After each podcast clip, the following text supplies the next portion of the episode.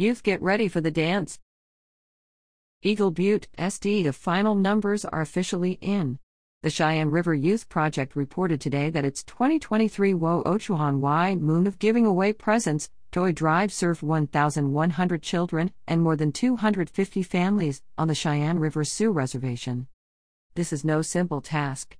These children reside in 20 rural communities scattered across the remote, 2.8 million acre reservation, which is the size of the state of Connecticut, and in CRYP's deeply personal toy drive, each of those children received multiple packages chosen specifically for them, filled with fulfilled holiday wishes and warm winter clothing. During the week of the winter solstice and Christmas holidays, staff and volunteers distributed boxes overflowing with gifts to local families at the CRYP campus. They also donned Santa and elves costumes and made several personal deliveries to homes in the city of Eagle Butte, bringing a little extra joy and magic to community members of all ages. We couldn't do this without our partners, donors, and volunteers, said Julie Garreau, CRYP's chief executive officer. Relationships like these have been vital to our native led, grassroots organization since we opened our doors in 1988. The volunteers came first. During the first 12 years of its life, CRYP was a 100% volunteer run youth project, serving the community's children in a former Main Street bar in Eagle Butte. These volunteers comprised members of the local community, as well as long term volunteers from across the country and overseas. After experiencing the work and the heart centered mission firsthand, those long term volunteers returned home and became CRYP ambassadors in their own communities, and CRYP's reputation grew. As time went on, CRYP became well known beyond South Dakota and even the Great Plains, Garreau said. That allowed us to build relationships with regional and even national partner organizations.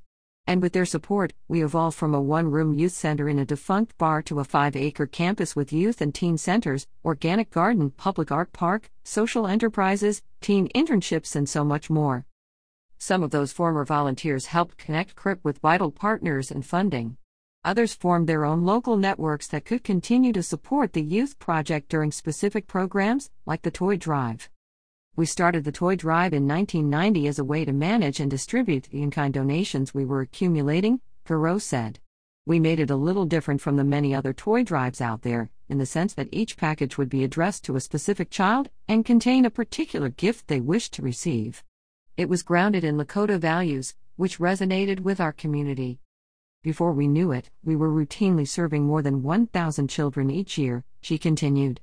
That would be impossible for a small nonprofit like ours if we didn't have this incredible level of support, which is essentially a nationwide movement to lift up our children, our families, and our Lakota communities. In fact, the success of each toy drive is a direct reflection of the strength of the Youth Project's relationships.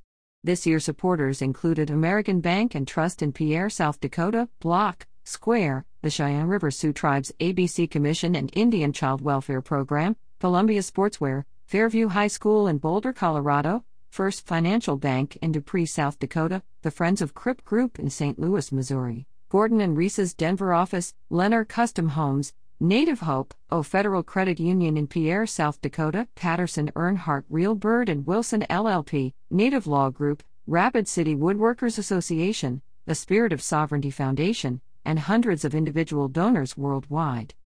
We are deeply grateful to each and every person who has pitched in to help us as we seek to build a future in which our young people will thrive, Garreau said.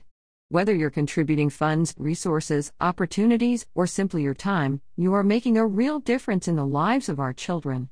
That has tremendous power, because they are our future leaders and culture bearers.